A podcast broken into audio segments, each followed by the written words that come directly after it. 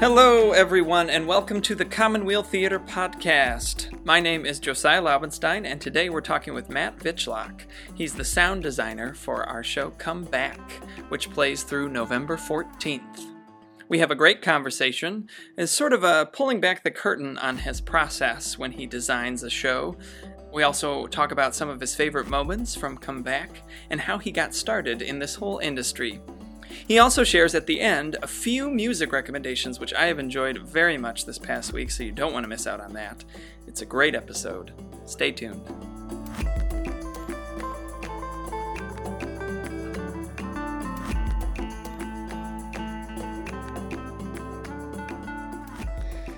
Hi, everyone, and welcome to the Commonweal Theater Podcast. My name is Josiah Laubenstein, and I'm here with Matt Vichlach, who is the sound designer for Come Back. We're very glad to have him here. Uh, Matt, how are you doing today? I'm doing great. How are you doing?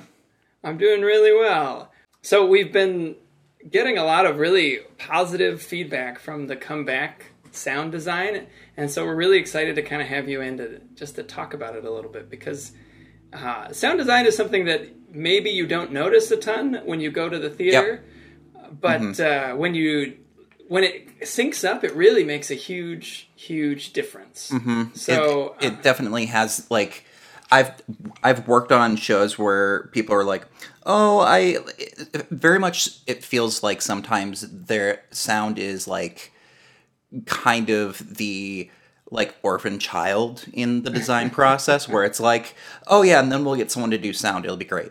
And it's sometimes it's an afterthought but it's one of those things that it can radically change how a show is seen. And it, there's just so much that you can do with it that i don't think people are fully aware of all the time. Yeah. Yeah i mean i totally agree. So let's well let's just dive right in and ask a couple of questions about yeah. come back. Like how was it that you kind of found your way to the Commonweal? I know you worked with us a little bit before. Is that right? Yep. Um, let's see here. My first show with Commonweal was um, uh, it was oh man, I'm trying to think. The last Ibsen show that they did, which would have been I'm trying to remember the Your Master bio- Builder.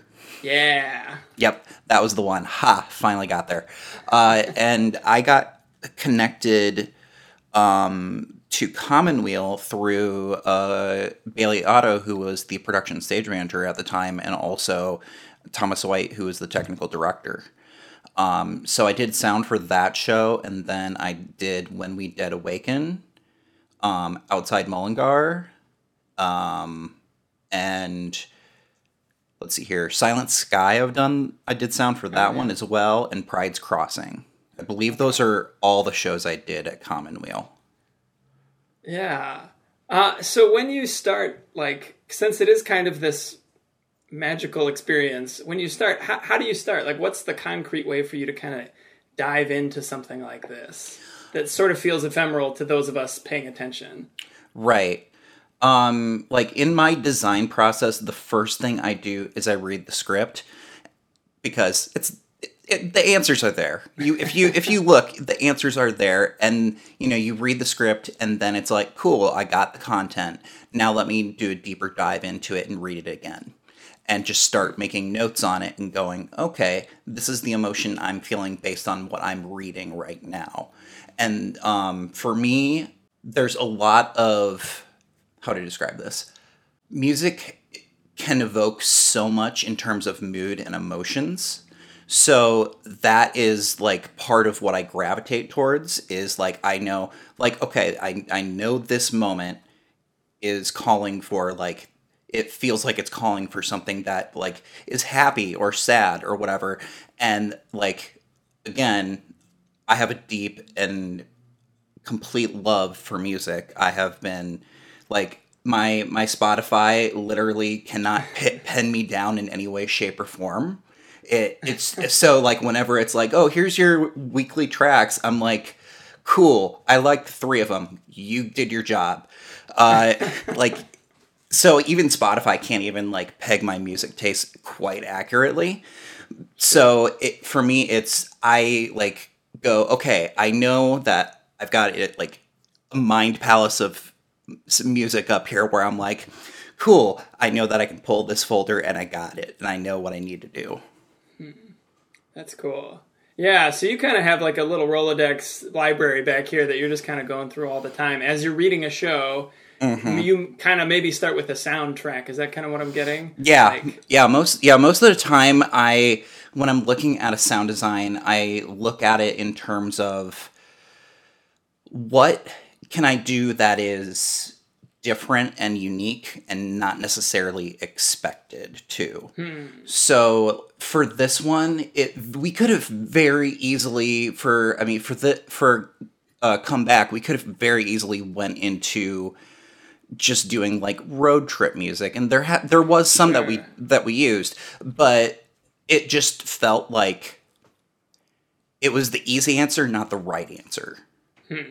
Mm-hmm. So and again i always love a little bit of a challenge. So i was like i'm not gonna like look at exclusively road trip music. I am going to just see what i can pull. And like even in like pre-show and intermission like there's a lot of like very modern music in that. And it was that was one of the things i was just like well let's see if this works. Let's try it and like i think it actually worked quite well Yeah, like I said, we had a lot of people come up to us after and ask uh, for the soundtrack of the show.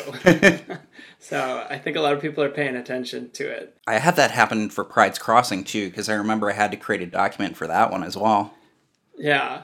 Yeah, well, that's what you know when you know the people are paying attention is when they're like, I need that list. Yep gotta get that." exactly exactly lets me know i did my job i'm like yes Yeah, nailed it. yeah. Uh, so I like that you kind of your first impulse maybe, or the a person's first impulse in reading this play by Neil Haben maybe would have been a road trip playlist, and then you definitely started there, but then you kind of pursued. Uh, a couple of different avenues. Uh, is there like a moment or two that you can think of where you like it wasn't quite right the first time and you kept trying something new, kept trying something new, and then it kind of like synced in? I think there was there was a moment where it was very early and it was right I think before rehearsal started that we were like okay we're looking at the ending of the show. How do we achieve this look and feeling that we want? And at one point I believe that we were going to have um some of the cast like as you know the lights were starting to go down i believe we were going to have them sing uh, keep me in your heart for a while Warren Zevon Shadows are falling and I'm running out of breath. Keep me in your heart for a while. because it that song is very much what aaron would be feeling you know just like it's such a like and that song in general is just it is heartbreakingly beautiful because it descri- it's literally he wrote it because and it's the I think it was the last song on his last album. And because and he knew he was going. He knew he was dying. So like that was just like his own kind of like farewell. Yeah. um, and we were thinking about doing that for a while, but then we were we were sitting with it, and Adrian came to me and she's like, "I don't think that works anymore because that's hmm. not what that's not what like the spirit of the show is telling us Sure. right now." So then I started looking around more, and I was thinking, and I was like, "Okay, what?" what could be used here and i pulled a couple different ones but the the the song that comes in um as the lights are starting to go down that was a version of another song that we used to get into intermission which was good grief and by bastille.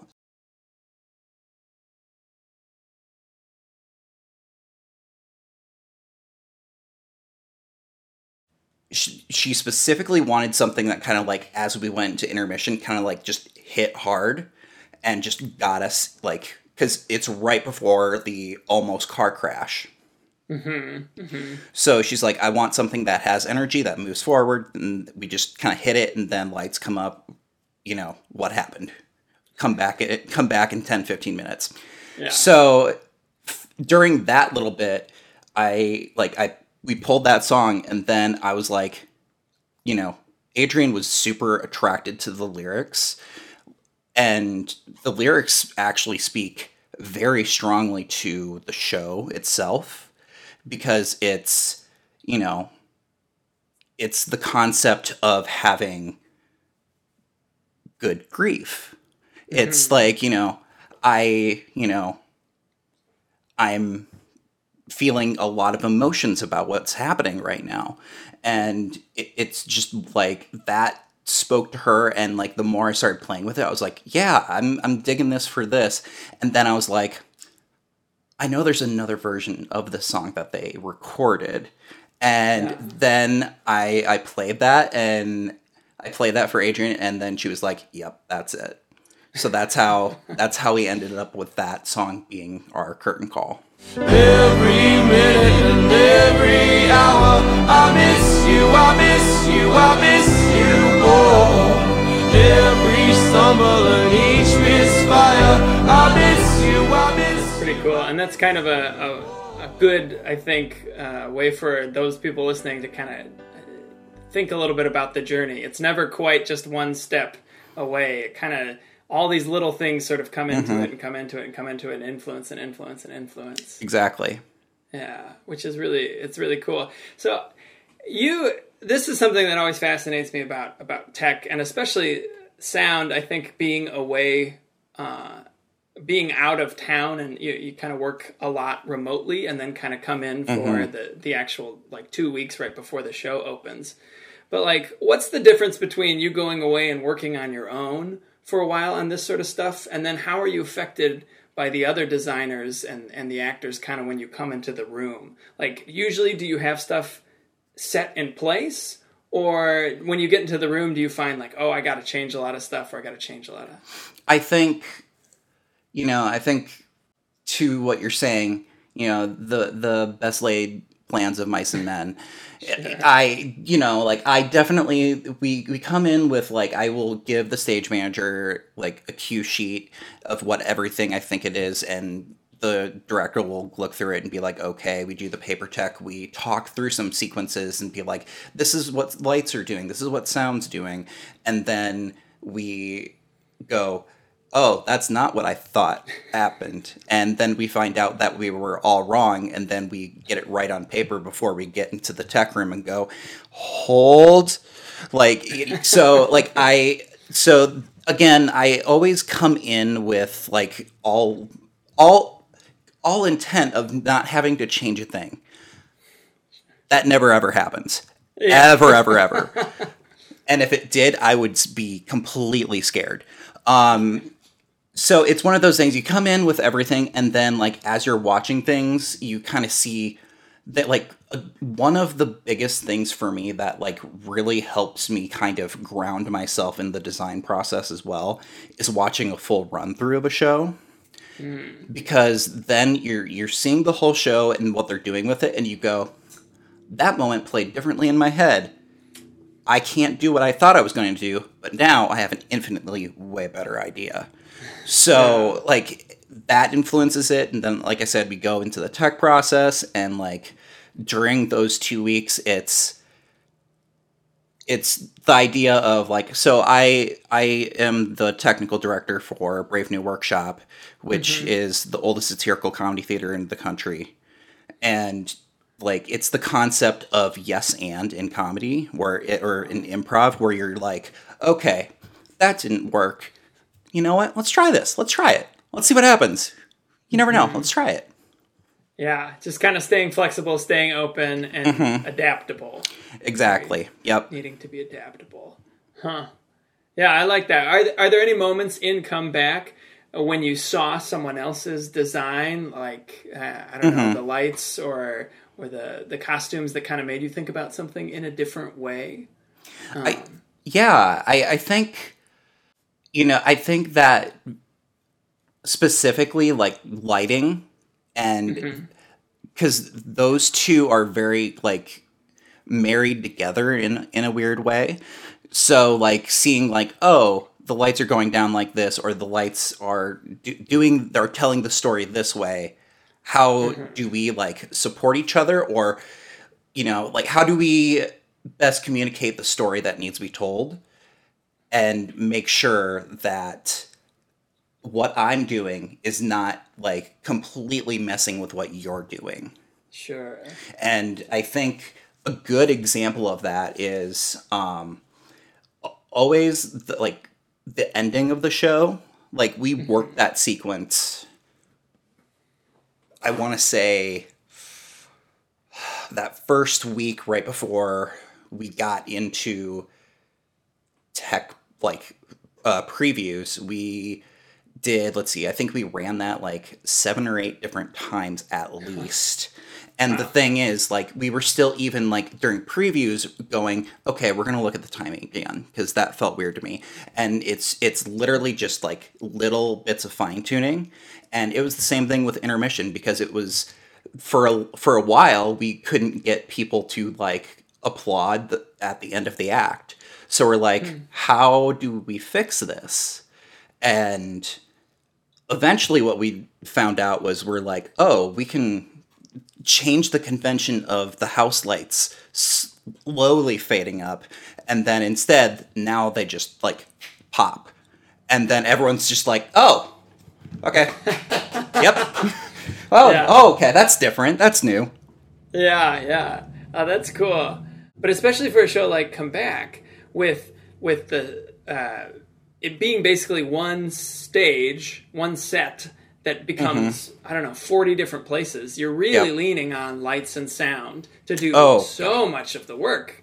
And I mean, especially sound. Like you know, you hear a few glasses clinking, and all of a sudden, you know, you're in a restaurant. You hear, you know, Mm-hmm. a, a hawk in the sky, and you know you're outside, and you know, and the, Yep. so I just feel like comeback, especially particularly, has like a real lean into what what it is you need to do and what Mm-hmm. you're bringing.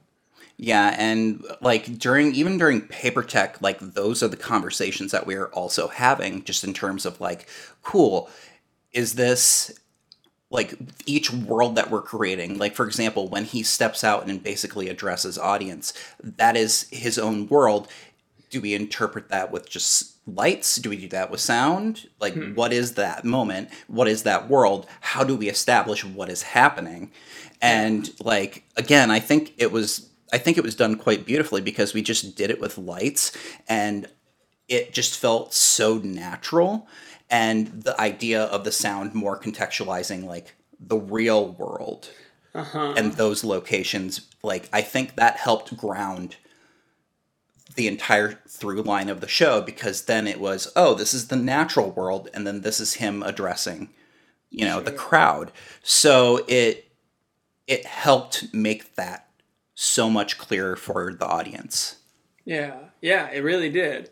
Um, but with this kind of show, this sort of like you're bouncing all over the place. Do you have a preference? Do you like these sort of magical kinds of shows where you're in a new place every five minutes, or do you prefer one where it's like I'm doing a little more realism? Um, it, you know, it depends. I what I shows that I typically end up gravitating towards a lot are ones that I the the shows I gravitate towards are the ones where it's basically oh, it's not just scene change music, intermission, curtain call because I've definitely worked those shows, and especially like in college where it was like, there's more we could have done here. So like it's like for example, like I'm thinking back at some of my other designs at Commonweal, and I look at a show like Pride's Crossing where I was like, what is like, because I always try to look for a hook that will like kind of pull me into it. And like for that show because it was a, it's a memory play. It's a woman whose memory is slowly escaping her. And we go back and forth through time. How do we do that?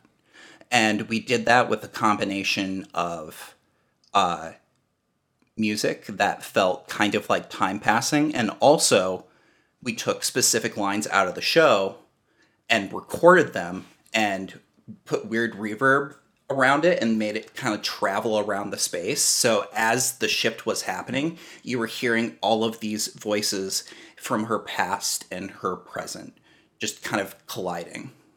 Cool. Yeah. That's cool. Yeah. So very kind of magical realism used to in sort of interpret what's Mm-hmm. really happening to someone. Yeah, and like for you know, and like another good example of like a thing that like got me hooked was like in Silent Sky. We we did we were looking around and we're like, okay, what what kind of music do we want for this show?